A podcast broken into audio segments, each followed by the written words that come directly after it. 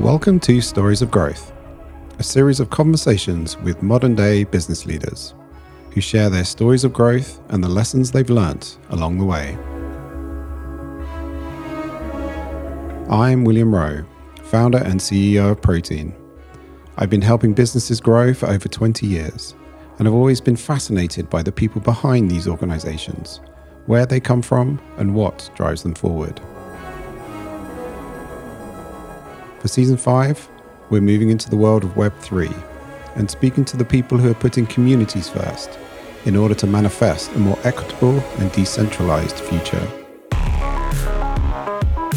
In this episode, I chat with Joy Howard, ex CMO of Patagonia, Sonos, and Converse, and now founder of Early Majority, a maker of technical outerwear for all eventualities and genders that's doing some really interesting things in the Web3 space.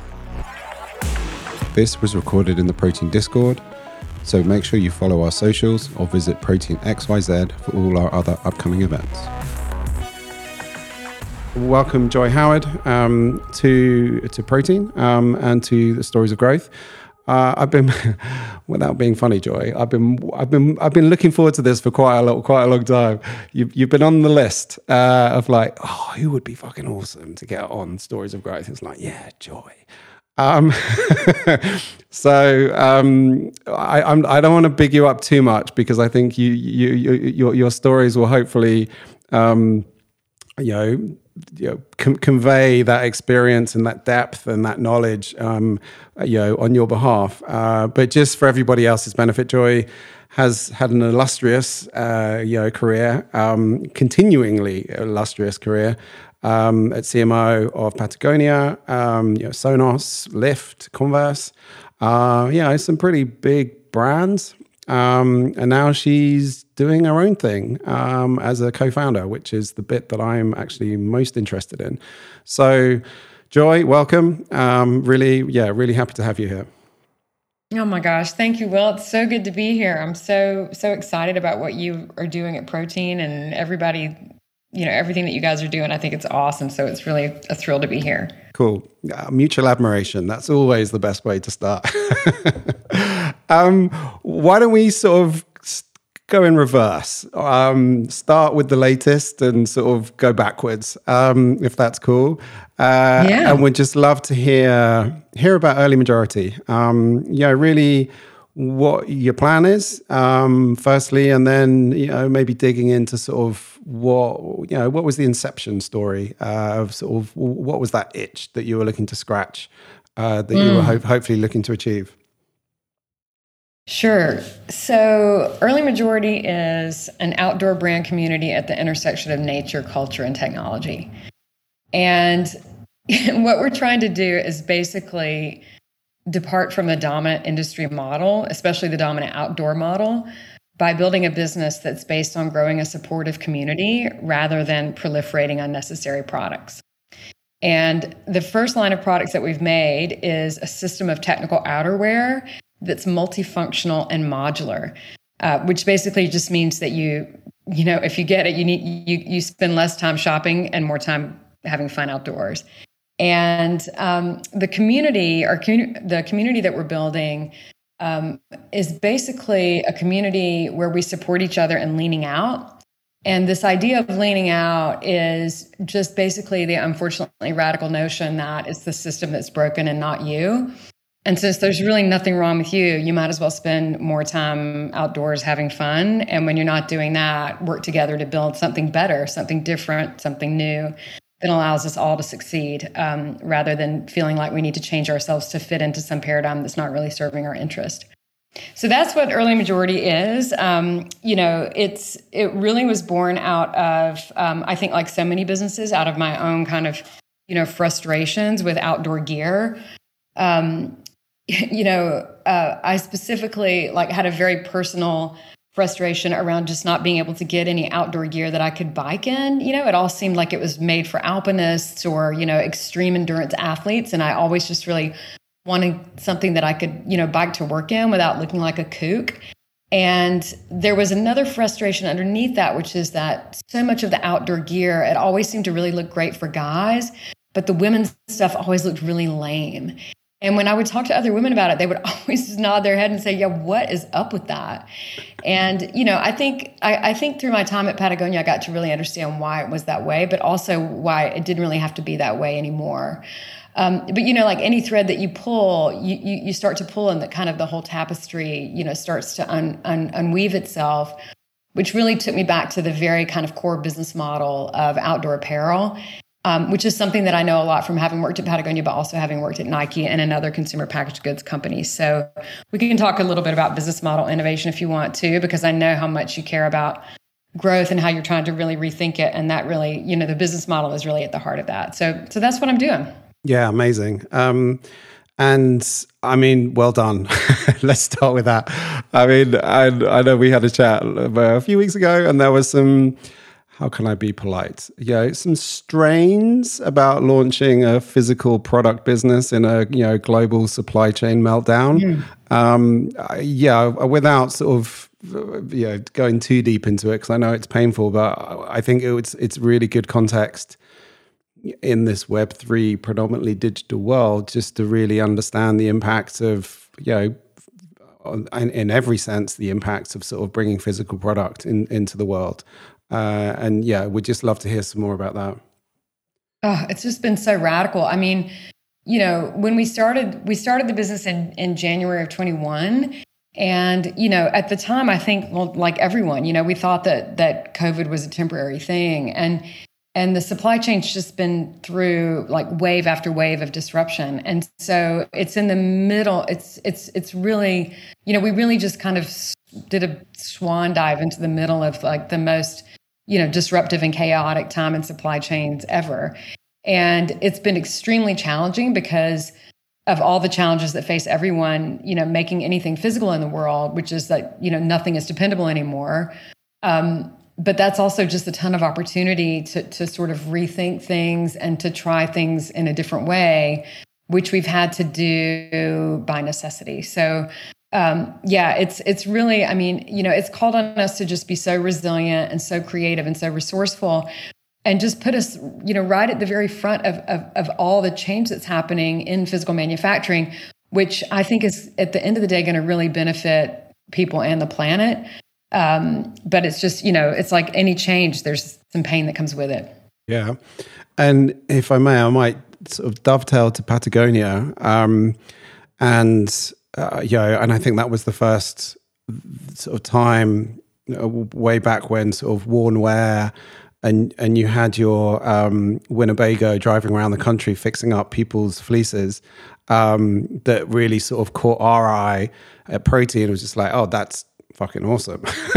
There's got to be a, a, great brain and a great team behind that. And we'd love to dovetail into sort of a Patagonia maybe reference in terms of obviously their um, you know, their goals, their ambi- I mean, their mission, right? In terms of mission-led businesses, you know, B Corp um, advocates, uh, and yeah, and really, what is as a brand, and and I think especially as a as a fashion brand, you know, your your responsibility, uh, you know, in the world, uh, if if you are bringing product, and yeah, we'd just love to hear a little bit more about your time at Patagonia. Yeah, well, I mean, I, am just going to take the entry to talk a little bit about worn wear because I think about it a lot lately. Mm especially you know when it comes to just first of all how scary it can be to do something that's new and different. And even you know even sometimes new ideas can actually be almost like repellent to other people. I mean it's it's a weird thing to think about right? Like when you do something that's creative and successful everyone thinks like oh my god that's so obvious. But you know a lot of people are, are actually repelled by things that are new and different and when you have a new idea, it's just important, I think, to remember that you're going to encounter all kinds of reactions and opposition. And that doesn't mean that you shouldn't do it. And, and Wornwear is a good example of that because it was so controversial, you know, mm-hmm. within the company at the time. I mean, they're really, you know, I think any company that you walk into, you're going to find that there's just all kinds of ideas sort of swimming around. And the art is to say, okay, you know, these are the ones that we're going to really nurture. And, you know, these are the, the flames that we're going to fan, you know, if you will. And, and Wornwear was, was definitely that for me. Um, but, but I think a lot about how, you know, at the time there was not a single brand that was selling anything secondhand online. And it was just a huge controversy in the company. Like everyone thought it would cheapen the brand you know and it would be you know just kind of devastating to the quality that we'd worked so hard to build as a company and a brand. And of course now you know everybody does it. So yeah. you know it's really you know it's just I, I just really remember that. And and and i think what gave me the courage to to kind of push through on it was first of all you know just the belief of the the advocates within the company. There was like one young woman who since started her own company um, who was advocating for it. And it was it wasn't even really connected to something that was actually a tumblr blog at the time where people were just sending in their stories. And then there were a couple of ambassadors that were like republishing the stories. But you know i saw in that the opportunity to stitch that together into something bigger because you know i believe that people people take a kind of pleasure in their work and seeing the impact of what we do physically on things you know? And the image that always stuck with me when i was working on that project was just you know you probably see this a lot in europe where people walk upstairs and you can see how the stairs are kind of worn. Mm-hmm. and and and the kind of weird sort of pleasure that you get from seeing you know footsteps after footsteps have, have kind of walked up these stairs. And it was really just kind of that insight that that's somehow deeply pleasing to us you know, that gave me the kind of energy to push through on that project. Um, but obviously, you know, it also really mattered because of the belief, and, and it's just a fact that, you know, the best garment, the most sustainable garment is the one that you never make, that never exists. And so, you know, reselling and repairing clothes just seemed like an obvious, like a really obvious way to manifest that mission. You know, even at the same time as the entire growth logic of the company works against that. And so that's really what we're trying to unlock with early majority is to is to really say, you know, could we grow a company you know by just adding more community members instead of always adding more product categories like that's just the simplest question that we're asking at the mm-hmm. heart of, of this experiment and let's unpack that because that is the core to the business model right and would love mm-hmm. just for you to explain well I think we understand why you landed there based on what we've just been talking about. But, you know, I mean, there's commercial considerations here, right? In terms of really, you know, just rethinking how, yeah, how it's even structured. Um, and how revenues are, are generated, how you can even forecast I mean, anything, right? Um, would yeah, we'd love to just uh, like how I mean, how you even pitched it. it's like, oh, this I is mean, this is one way of doing it, but then this is actually yeah. a completely different way of doing it. I mean, let's be clear. Like commercial considerations is a euphemism for existential considerations, right? Like that the com- the commercial enterprise is the heart of the enterprise, and so that that I, I think the only reason I was able to pitch it is because I wanted to try to flip it on its head and see if we could build something that's completely different. There's not only, you know, an established way of doing things commercially, but there there is an entire marketing infrastructure built around that business model, right? So like the entire web 2.0, you know, marketing infrastructure is just built there for you to push product into and for that, you know, you know google facebook instagram to basically manufacture demand in response to that so it is it is really a radically different way of going to market and you know we're building it actually in in doing exactly what you and I are doing right here by by forming connections with like-minded communities i actually think that this you know the kind of you know air quotes communities that have thrived in the web 2.0 space are really just kind of like algorithmically sorted lowest common denominators of ourselves. And then what's happening in Web3 is that we're forming more intentional communities with each other. And that is going to be a new way of doing business. And so, you know, what we're doing right now is very core to how we plan to actually grow the business. No, I love that. And um, I mean, just coming back to that, the, the, the product side and and that frustration. And I know you've spent some time in Amsterdam, and you know, and the the bikes are. I mean, it's a way of life, right? um, mm-hmm. And yeah, again, just just just touching on really that, you know, the, the, product side of the of the model, and really how those two are, are interlinked, and uh, you know, any decisions that you've you've had to make, or or you know, or compromises you've had to make, uh, you know, in, in your current journey. Yeah, well, you know, like understanding the business model of apparel was really really helped me understand why I didn't have the thing that I wanted to wear. yeah. and sure. and first of all, you know, like ditching your car for a bike is one of the most radically positive moves you can make in the world. And yet that activity somehow doesn't exist as a as a legitimate sport in the world of, you know, action sports or outdoor activities. It always seems kind of, you know, it it it just like it never gets any kind of legitimacy, I feel like, in any sort of storytelling, even though people who adopt that as a way of life, for me, it's been incredibly liberating and probably also, you know, for anyone who's who's done it. So, you know, it's just like it doesn't fit neatly within the marketing narrative of most of the companies that are making apparel. But also, you know, it like really part of why there's so little product that really fits the needs of people that do something simple like bike to work every day has to do with the different kinds of you know categories that are created in especially like you know sportswear companies right? So you know and and, and really nike was the one that kind of cracked this and i learned a lot about this when i was working there which is you know they call it the category offense. And what they meant by that was you know let let's do in basketball what we did in running right? And then what we do in basketball let's do that in soccer and then let's do it in football and then let's do it in golf. And that has been an incredibly successful growth driver for them. It's just like, let's make these very specialized costumes for every activity. And then let's go out and market them, you know, in a way that makes people feel like very special and like they have to have this thing to do that activity. And it's just been, you know, it's been an, it's been a formidable growth driver, but also it's had a disastrous impact on the planet. And when that growth model was adopted by the outdoor industry, it was also very successful in terms of driving a lot of revenue, but very frustrating from the experience of the shopper who's like, hey, you know what? I just want a waterproof jacket that I might want to go climbing in, but I also might want to ride my bike in, or I might want to walk my dog in, or I might want to, you know, wear it to dinner. That just that whole kind of behavior can't be allowed within that kind of business model because it's anathema to the growth logic of it. No, it's amazing. And, you know, this is the disruptive world that we, you know, currently inhabit. And, you know, segueing into Web3, if I may, and, you know, challenging those models, you know, one side on the product and the supply chain and, you know, your, your, the business model, right? The revenue model for membership.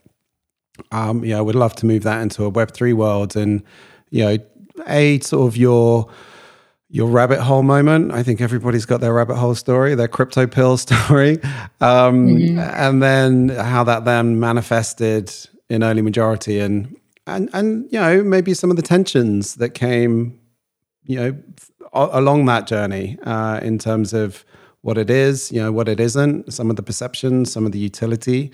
Uh, yeah, again, we'd just love to you know hear that part of the journey. Yeah, well, we already, you know, we already had this idea. I mean, actually, I think a lot of people have come into Web3 through the creator economy. So, you know, I think even you mentioning that you had your newsletter on Substack, like that was, that's how we started the company is as a Substack newsletter. And through the newsletter, we started to flesh out, you know, the ideas for the business and the ideas for the brand and the community and the membership model. Um, and so we were sort of, you know, grappling towards like what would be a different model at the same time as I, I, I, really honestly, you know, I think my first interaction with with with crypto period or Web three was through Friends with Benefits, and you know, early on, I got interested in what they were doing with Zora, but I encountered so much friction actually, you know, even just like getting a wallet set up or it just did not seem worth it to me at all. I was interested, and as soon as I got a taste of just the absolutely terrible UX that was, you know, every every touch point, I was like, oh no, I don't have time for this, you know, like there's there's a world to save out there, you know, and I'm like not gonna mess around with this. But I think what really caught my attention was actually listening to artists talk about you know feeling left out of web 2.0 and and, and the determination that artists had to find new ways to you know capitalize on their creations and and and not be sort of you know at the tail end of the value chain that that's the thing that actually really caught my attention about it and then I kind of checked back in with FWB and saw that, you know, in the nine months that I had, had, you know, kind of ignored them, they had started to really build a community that was just honestly having fun. Mm-hmm. And I think that was when I realized, like, oh, everybody thinks this is stupid, but actually, it's because people underestimate how important it is to have fun. And they underestimate just how much innovation comes out of just like playing and having a good time with each other. Mm-hmm. And um, that's that's kind of how I got back into it. And then I realized like, oh, okay, you know. Then of course I got into DAOs and we've joined the Seed Club Accelerator. And then I realized, oh, there's there's a whole community of people who are trying to build alternative models, alternative institutions, alternative structures and systems. And it looks like fun. And actually, that's probably how it's going to unfold. Yeah, one DAO, one DAO created every GIF at a, every GIF at a time, right? Um, but, but but it's it's so true, and um, you know, come for the product, stay for the community. Like all the cliches are, are there, mm-hmm. and um, and yeah, would love to just well as so I think you know we we publish a series of reports called Dirty Words, and you know really the role you know, as marketeers through our agency business is just to redefine these meaningless words because we've used them so often and you know in such broad contexts they've you know they've effectively lost, lost all meaning and community is one of them. Um, and uh, we have done one on influence on exclusivity. Our next one's on ownership actually which i'm going to uh, chat about in a, in a second. But you know would love just that role of community and maybe I mean, yeah, defining community. I mean, how would what does community mean to you, Joy? Let's start with that. Okay, well, to me, it means that you bind your self interest to each other. So it, it's it's about it's about mutual self interest, and and I think that's what you know that that that's really what makes a token almost magical is that it's a binding of our self interest, and and and that I think that's something that we should really embrace because it, it is actually just the whole kind of you know late stage capitalism neoliberal kind of ideology that's resulted in the epidemic of loneliness but all the other sort of mental health challenges that people have that somehow are worsened by this belief that like it's our fault that we're this way or we can solve it ourselves. And there is just this profound um, you know sense of well-being that can come from connecting with and helping each other. And I, I, actually think that that's the most motivating force you know of our time is that people have moved past this whole oh you know self-actualization narrative and we want to we want to do things together and help each other. And and and and because i think we've just sort of reached the logical end of that way of thinking and we're ready to to create something you know to create what's next together. So i you know i think it you know i think we we're going to have to create more intentional communities and work together to solve you know the problems that we want at a, at a macro level. But i also think you know very much at an individual level we need that you know. We people feel you know challenged they feel precarity they feel alone and that reaching out and connecting with each other and the degree to which that can actually just help us as individuals i think is so profound. And you know that's like that's sort of the core animating ideology for the brand around lean out, you know, which is that lean in was kind of this narrative of like, you can do it too if you just try hard enough. But now everyone is kind of called bullshit on that. And we don't really even want to do that anymore, right? We want to find ways to work together with the people that we like to do things that we enjoy that we can be proud of and that enrich our lives collectively. Yeah, no, I subscribe to that. And I mean, what's the role of brands in community? You know, it, it's uh, you know, coming back to our dirty words analogies yeah, it's definitely becoming more you know prevalent, and there's a lot of chat and community 3.0, and you know what's what's the question here? It's it's it yeah we are in a brand world. I don't think anybody can escape that. Um, but you know, just to really and, and especially coming from your your past of working with some of the you know the world's biggest brands, and you know really authentically or, or sorry authentically really like just positioning community through a lens of a brand, right? Where, where, where do you sit with that? Well, I think brands have always played a profound role in this, and I think they always will.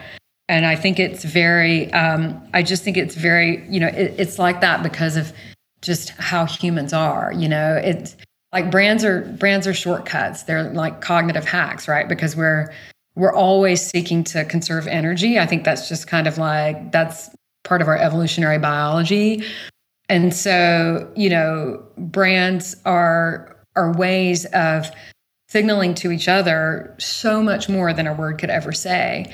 And so, you know, at its highest level, when you see a brand on someone, you're seeing someone with whom you either want to connect or, you know, by whom you're repelled. And there's a reason for that, right? Like we, we're always seeking to attract the people that are going to be more most enriching to us and also to repel the people who are going to be most dangerous or the least um, kind of enriching to our lives. And I think, you know, brands are always going to play a really important role in that just because we're cognitive misers.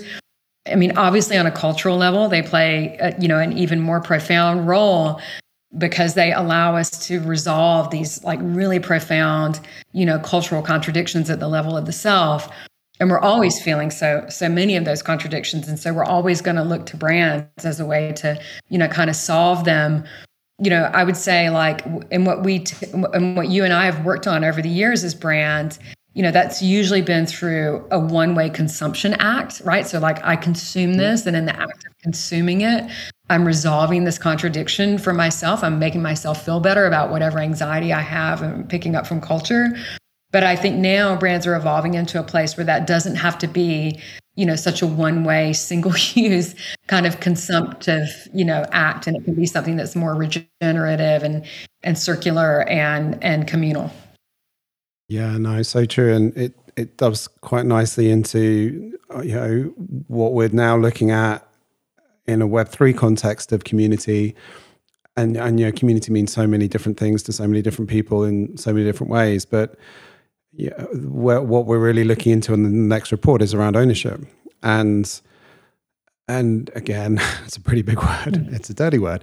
Um, yeah, really, what does what does ownership mean you know from a brand perspective and yeah that's that's pretty tough when you go to the big guys and saying well are you going full DAO like is this going to be you know full governance right you know voting rights attached to these tokens um, are you even going to launch a token um, yeah so i think and there i don't think there's any expectation that the big established Web two brands will fully adopt sort of a Web three mindset. But you know, I think right now there's a really interesting, yeah, it's it's a pivot, right? It's definitely a turning point uh, in terms of Web three as an enabler of you know decentralized ownership, and um, and different people are really approaching it in different ways, and obviously there's different tech layers that you know are facilitating this through sort of DAO tooling. But yeah, I would love to sort of get your view on on ownership. I guess from a macro level, um, and, and your sort of it's your, your view on it, your relationship with ownership, um, and and then on a specific, you know, community early majority level uh, in terms of how you're you're implementing it or even allowing it, um, you know, within your community. Oh my God, I thought we were going to talk about growth, which I'm sure we'll still come back to. but you know, it's all are, it's it's all related, Joy. Yeah, it's so related. Will it's so related. Um, so I, I actually just want to talk a little bit about like my own personal journey to the, to, you know, when it comes to ownership, because you know i i worked in really big companies for you know probably like my you know the first 10 years that i was in business because i had a career as an artist before i was in business. But my first 10 years in business i worked at really big companies you know the blue chips the big ones right? And i i always felt a great sense of ownership over my work but not the company or the value that I was generating. You know, I was essentially like, you know, what people used to call a salary man, right? You know mm-hmm. what I mm-hmm. mean? Like a wage laborer. And it wasn't really until I went to work for a startup that I understood that I could be a part owner of the company. And you know that that was actually joining Sonos, which was still you know even though they were you know they'd not yet, yet cracked a billion in revenue, still ran like a startup in the way that they compensated employees and executives, which was with very little cash and a lot of equity. Mm-hmm. And you know it, it didn't. It actually you know I think it took me several years to really understand what that meant, you know, because maybe because I was just very cynical or distrustful. But on some level, you know, I had had enough success that I felt like, you know what, I should get more of the upside. and it was just very kind of, you know, it was just at that level. Like I'm, I'm, I'm, you know, I'm generating a lot of success for these companies. I would like to benefit, you know, have a, have a stake in the upside. But I think once I got inside of a company like that, that had a really strong ownership culture among employees, I just saw how powerful it was for for innovation, for for for building the culture of the company. You know, it, it just you know it it energized and motivated me in a way that I I've, I've always done my best work, but I just I think it just like took, took it to the next level for me because I felt such a profound stake in the in the success of the company, and I kind of really got hooked on working in that kind of company. Like I just love the energy that comes from feeling a, a, level of collective ownership. Of course, it's not all the same. People have different amounts of equity. That's always going to be the case. And of course, investors, you know, take less risk than employees do. But you know, we are all bound together in that way that I feel like uh, just forges a, a, a collegiality and a, and a way of working together that that I find to be, you know, very energizing. Um, and so that that's eventually what led me to want to start my own company is because I like that I like that shared, um, you know, that shared purpose that comes from from owning something together. Um, so it's only and and actually it wasn't you know in the very beginning when we started when we first started early majority and we were like thinking about how to build the community we wanted to think about like could we give a share to everyone who bought a membership and that was very complicated and hard to execute. And I, it was right about the time when we were thinking, like, wow, this is going to be really hard to do, that I discovered DAOs and how DAOs worked. And also, right about the same time that the ENS airdrop happened, which for people who aren't very deep into the space, it's basically, I mean, I'm not going to do a good job of, of describing it, but it's basically you know, when Ethereum decided to basically airdrop value to everyone who'd been participating in that network. You, you can probably describe it better than me, Will, right? Because you're deeper into the space. But I mean, how did I do describing that? I mean, that's close enough, but yeah. okay. It was well, a, it was a moment. You know, it was I a mean, moment for sure, and I think just if I may add, the um, the, why why it's a good reference is because it was completely by surprise. And you know, that in the context of your, you know, the story you've just told of being an employer with an employee within a, you know, an employer owned business, you know, completely changes the changes the script because previously ENS, you know, it was a service. It's where you went to buy your .eth domain name, you paid for it, and it's like great, just like you'd buy, you know, a .com domain from GoDaddy. But then suddenly you get dropped tokens and you're now part of like partly owned the whole system and you can delegate it's like wow just completely different relationship with that service which yeah is ultimately what web3 can enable um, is is enabling um, which is why i think there's there's so much interest in it. Yeah. I mean that's that's basically you know a light bulb went off for me when that happened. And and i realized okay this could have happened to everyone who's ever worn a pair of Chuck Taylors, you know, mm-hmm. like and and in the future it is going to be this, you know, and it's going to be that way with early majority like every, you know, everyone who has subscribed to our newsletter has gotten something special and they will get something more special and they will get something more special. And the people who come in next will get something more special. And it's like that is that's how we're operating now is thinking about okay, with this next thing that we can can that we do, how can we make it more special for the people who were already here first? Like how can we continue that's almost like the game that we're playing of like how can we continue to reward and reward and reward the people who join us on this adventure who sign up for the mission you know who are here with us since the beginning? And that is a like very different and very fun way to try to build and grow a business. But i you know i think that one of the reasons that it resonated with me so strongly is actually because of my work on chuck taylor um, and I don't know, you may, may or may not remember this, but like, you know, Chucks originally were like these performance basketball shoes, and then they became. Then when Nike kind of like took off in the in the world of like high performance basketball sneakers, Chucks became this kind of like ironic sneaker that the punks and the outcasts wore, almost as like you know you know, as a way of like, you know, sticking it to the man and sort of like taking the piss out of like all these, you know, jocks. And, you know, it was basically, you know, punks, musicians, artists, you know, it was all of them wearing Chuck Taylors that made that brand so iconic. And so growing the brand was just about giving back to that community, which we did by, you know, opening a recording studio and, you know, sponsoring music festivals and things like that. But how cool would it have been if everyone, you know, if if Andy Warhol, when he painted a pair of Chucks, like somehow became a part owner of that of that brand after doing that. And and and I think that's what what this grand experiment is is going to enable.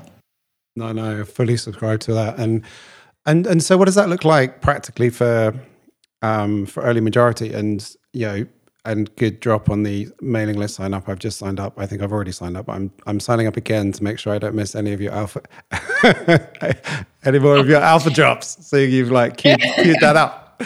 But I mean, what? Yeah. How? What? Um, what's the question? What do you get? Like, how how are you implementing sort of an ownership or you know if if you are and and and how are you in in in a, in a practical sense well i think that we're like so so first of all we're doing it very mindfully and carefully and you know working closely with Seed Club to figure out what's the right way to do it for us because you know if it if it is an advance like it has to advance the environmental mission of the company mm-hmm. and goes right back to that beginning idea of like how can we grow in a different way? So, so that and how can we flip the existing apparel industry on its head and make it you know less destructive to the planet? And you know that that takes you into a lot of like really you know deep questions out of the gate right? Because the primary and very sensible objection that most people have to the space is the environmental impact of cryptocurrency, which is terrible. Mm-hmm. And you know, so there there's a lot of things that we have to think through because we don't just you know we're not just trying to mint a, a novelty, right? We're trying to create a way of people actually having a stake in a business and and and that grows in value over time. So there are choices that that forces us to make. So we we have we haven't yet announced what we're doing, but we're going to be announcing it soon. Um, and I think you can see some of the clues of how we're approaching it in the garments themselves. So we have already revealed on the site that the badges are NFT enabled. And so you can start to see that the badge functions almost as sort of like a, a docking slip for self identity or something that gets you on the allow list. So that's why we're stressing to people who are subscribers, you know, go ahead and activate your membership account, claim your badge, because the badge will play a critical role in the unfolding of the of of everything that we're doing. Um, sorry, Joe, if I may, because yeah. this was a, a, burning question. What is an NFT enabled badge? uh, well, and, and it, it, it's something that I made up. Well, work in marketing, yeah, yeah. I do, I do, but it it exists and it's basically um, it's it's basically a chip in, in, is in the badge that you can uh, tap your phone to to claim to claim a token. Ooh. That's what it is. It's, it's a way of connecting the digital and physical uh, properties of a community. So like an RF, really, RFID sort of chip type thing. Uh, NFC NFC. Technology. Okay, great. Yeah, mm-hmm. sweet, nice. I like it. Sorry, keep going. um, yeah, so so so that that that's what we've that's what we're doing so far. I mean, there's some other things that we have in the works, but I think I want to wait and kind of like you know tease those out over time and just suggest that if people want to follow along they kind of get in the discord and follow us on twitter it's going to all unfold there very soon mm. i expect we'll announce what we're going to do in the next week or two like yeah okay tantalizing. Okay. Uh, no, that's so awesome. And I think on all the different levels, um, well, I mean, we've covered quite a lot of ground, but yeah, the constant here is is purpose and mission.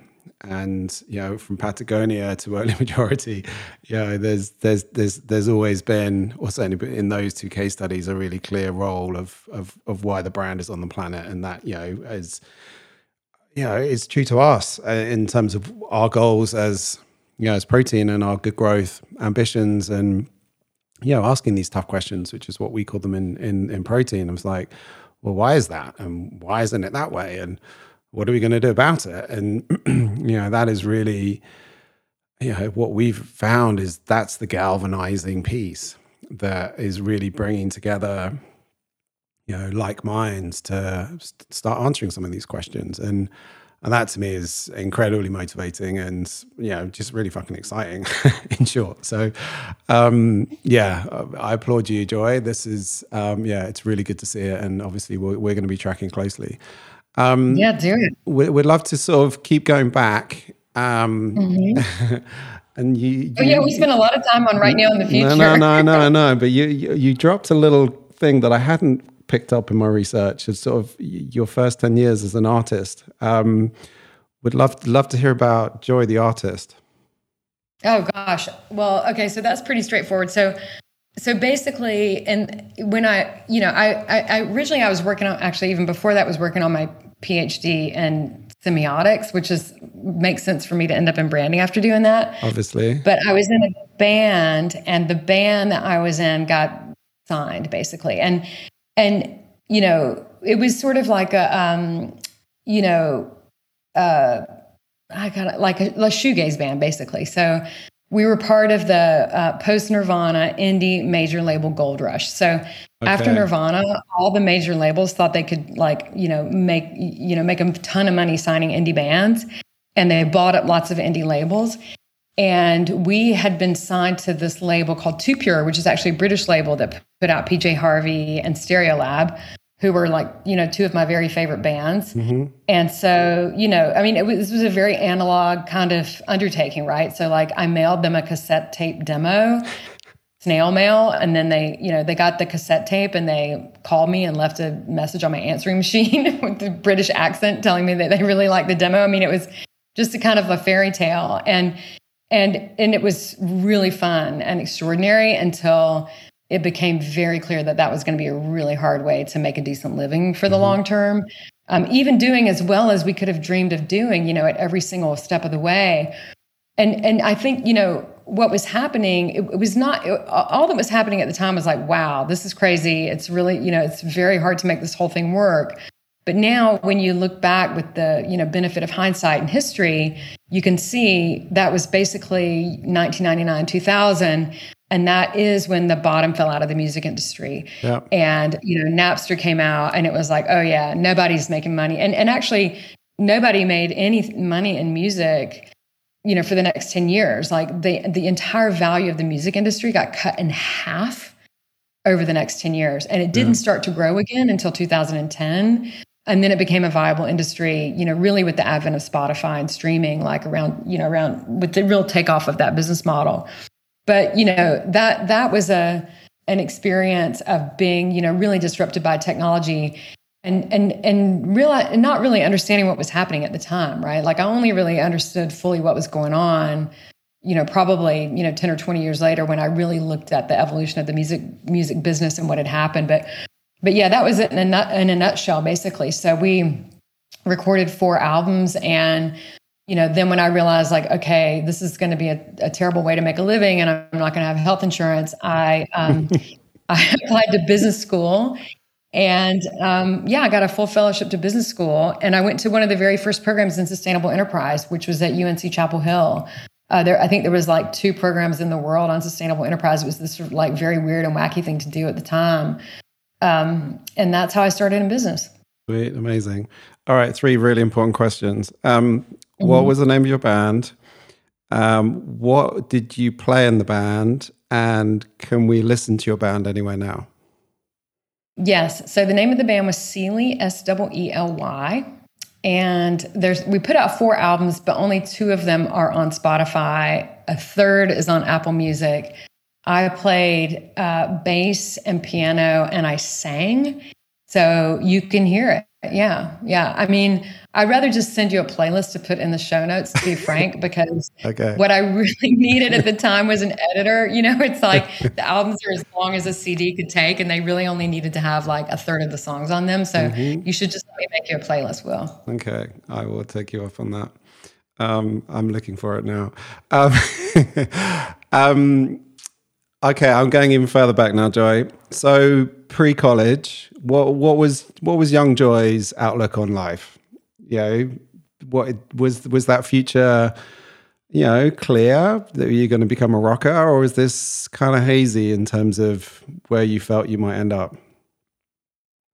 I think I think it's always been pretty hazy. You know, I'm I'm I basically am just, you know, I'm just, I feel like I'm just really lucky that I've been able to pursue the things that energize me and that are interesting to me and, you know, just continue to do interesting things. But before I went to college, oh my God, Will, I mean, you know, I grew up in the rural South. And so it was, th- those were really weird times. Specifically where? Um, in a small town outside of Savannah, Georgia. So I was born in Savannah. Okay, amazing. Yeah. And I think, you know, I think I always had a I had a leadership streak in me, you know, which some would have called bossy, right? I mean, you know, that's like what, what people used to call little girls when they tried to be leaders is like bossy. Um, so maybe I always had a little bit of that in me, but I also had just, I was also just very um, uh, driven to understand what was at the heart of the injustice that was around me. I mean, there was a lot of poverty in the South, a lot of racism, and that that made a really big impression on me growing up. And i just always wanted to be a part of the solution to that because um, it just was a terrible thing to grow up around you know? Yeah. I wanted to fix it. And and and, and actually i mean i was very you know um, moved not by the not not only by the injustice but like really inspired by you know civil rights leaders and you know people that took a leadership role in solving those kind of problems. Like those were the people that i really looked up to growing up. Yeah for sure. And uh, that i'm assuming was yeah encouraged by your folks um your brothers and sisters? Like what what was what, what was sort of the you know the vibe uh, in the in the howard household Oh man, I had a very atypical family um, because my grandfather was the warden of the Georgia State Penitentiary, um, and he was he and my you know my mother as a result were anti-racist. And part of why he was that way was because the electric chair was at that prison. So that's where you know that's where everyone that was executed got sent to be executed and I think just growing up like so close to that, um, you know, because the warden lived on the actually, if you've ever seen the, the movie called The Longest Yard with Burt Reynolds, like that's filmed at the prison where I grew up. Um, but I think, you know, for him, like that was a political appointment to be the warden of the prison.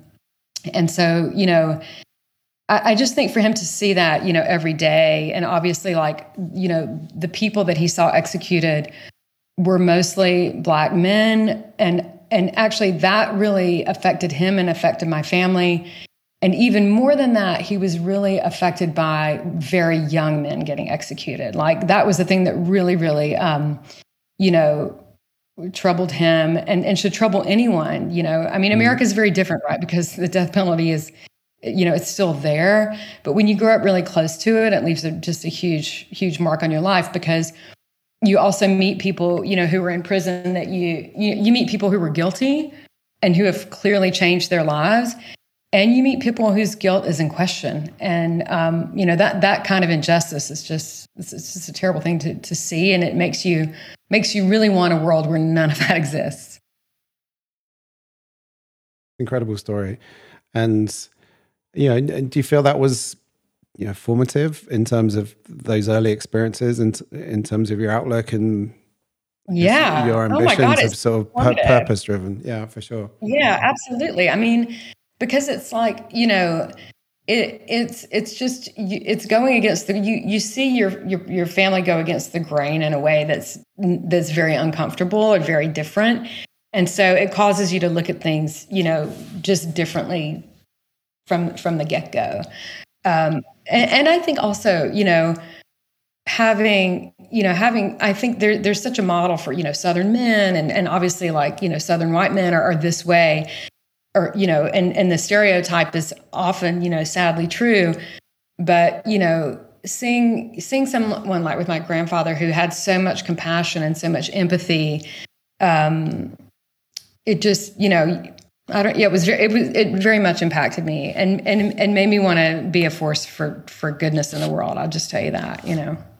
Yeah, and as you said, like it gives you that, you know, that com- confidence. You know, if if you're, you know, your your role models in that formative years are very much challenging the the system.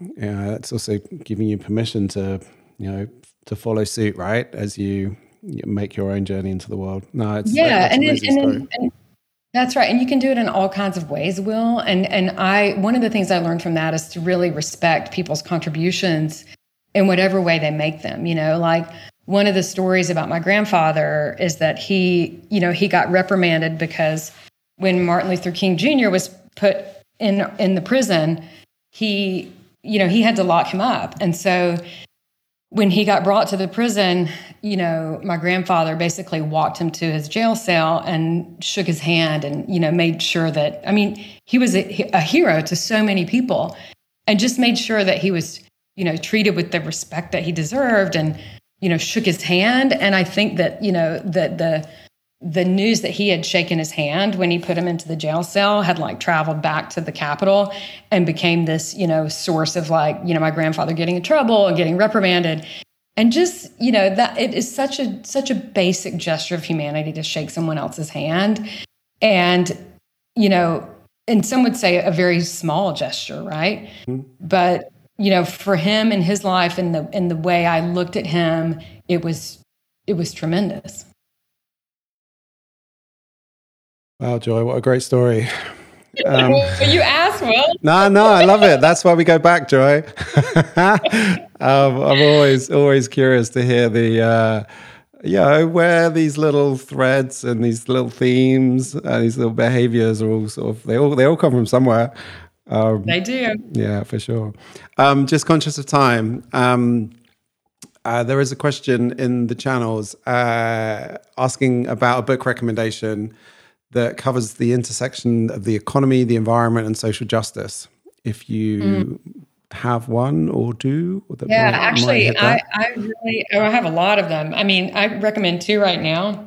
Right. Uh, one of them is uh, the Book of Trespassing by Nick Hayes, which talks about. Well, actually, I'm going to recommend three. So, the Book of Trespassing by Nick Hayes. It was a big bestseller in the UK, but I don't think anyone in the US has ever heard of it. And it's about the enclosures and how you know, our separation from the land um, was, you know, kind of the beginning of colonialism and imperialism and our separation from nature into the land today, right? So the Book of Trespassing is really good. Um, Caliban and the Witch is Silvia Federici is a great book to read about um, the witch hunts and sort of again, I'm really obsessed with how our separation from the land is kind of at the root of so much injustice in the world um, also covers um, imperial and colonial expansion um, and the slave trade. And then um, the third one that I, actually the Book of Trespassing is very hopeful because it, it, basically you realize that that actually just hiking around and trespassing is like a, a powerful but also very fun form of activism. But the third book um, that I recommend is David Graeber's um, last book called The Dawn of Everything, which is of which is an alternative history of humanity and human civilization that doesn't try to trace it in this kind of you know um, like evolutionary history that ends with today is somehow the best outcome because clearly it's not. It goes back and it uses you know a lot of the discoveries of anthropology in the last 20 years have not really been used to kind of update our understanding of human history and when you look at a lot of the things that we've discovered over the last 20 years in archaeology and anthropology, you'll see so many more hopeful chapters in our history of ways that we've organized ourselves that um, were, were, were better for everyone. You know, whether it's whether it's gender equality or you know um, ecological viability. It's it's one of the most hopeful books I've I've read in my life, and I really encourage it you to read it. Amazing. Um, those sound all fantastic recommendations.